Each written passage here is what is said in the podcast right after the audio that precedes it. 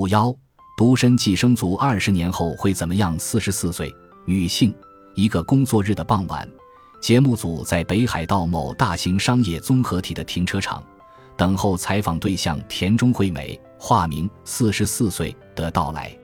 须臾，田中女士驾驶着一辆白色的轻型旅行车现身了。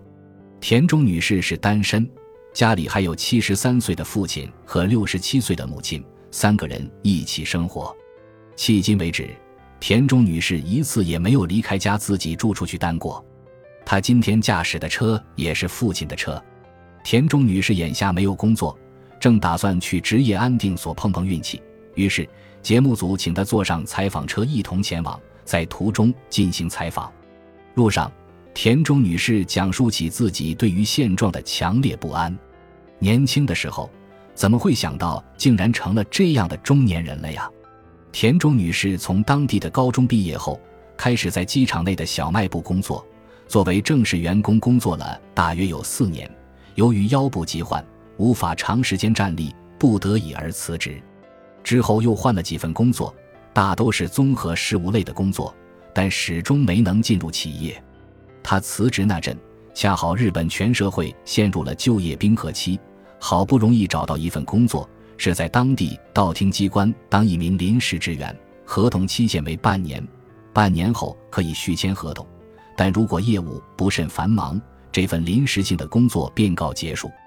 等之后有需求时再招募，想做的话需重新应聘。田中女士就这样断断续续做了几年，今年九月临时合同又期满，两个多月过去了，下一份新的工作至今还没有着落。二十多岁的时候。对这种极不稳定的生活，他还感受不到危机。说出来怪不好意思的。和父母住在一起的话，房租的开销可以省了，生活上也感觉不到很大的不便。总之，就不会有很强烈的危机感了。然而，随着年龄渐长，状况一点点发生了变化。节目组听田中女士的讲述，正听得入神。车子已经来到职业安定所门前，田中女士走进楼内。立即来到公用电脑前，在年龄栏内输入四十四，跳出来若干条招聘信息。像我这样超过四十岁的女性，想入职成为正式员工是不要想了。还有，大多数岗位都需要资格证什么的。我希望找的综合事务类的岗位，倍率又特别高。果然，看了看发布出来的招聘信息，大多是美容师、看护师。看护士等需要专门资格证的岗位，非全日制零工类的招聘信息也有若干条餐饮店或者运输公司的，可是对腰疾在身的田中女士来说，纯粹属于无法应聘的无效信息。当天，田中女士没有发现一份自己能符合招聘条件的工作，每天都是这样无功而返，然后再每天重复。现在不要说没有力气找工作了。简直是撑着活下去都累得不得了啊！走出职业安定所时，田中女士有气无力地这样说道：“像田中女士这样渐渐丧失工作愿望的现象，本书第一章中登场的东京大学玄田有史教授之前就曾经指出过。玄田教授针对二十岁以上、五十九岁以下的未婚失业者做过一项调查，并且将其中既没有工作。”又与人几乎没有任何交流沟通的人群命名为孤立无业者 （SNEP）。他还同时指出，除了父母以外，不和任何人有言语交流的四十岁上下的男女明显呈增加趋势。看来，独身寄生族已经渐渐被这个社会孤立化了。采访地点转移到一家茶餐厅，节目组继续听田中女士讲述她的故事。谈话过程中，田中女士始终视线朝下。给人一种很不自信的感觉。这时候，田中女士从挎包中拿出一份求职简历，继续说道：“我对自己很没自信，简历上一直只敢写做过道听机关的临时职员。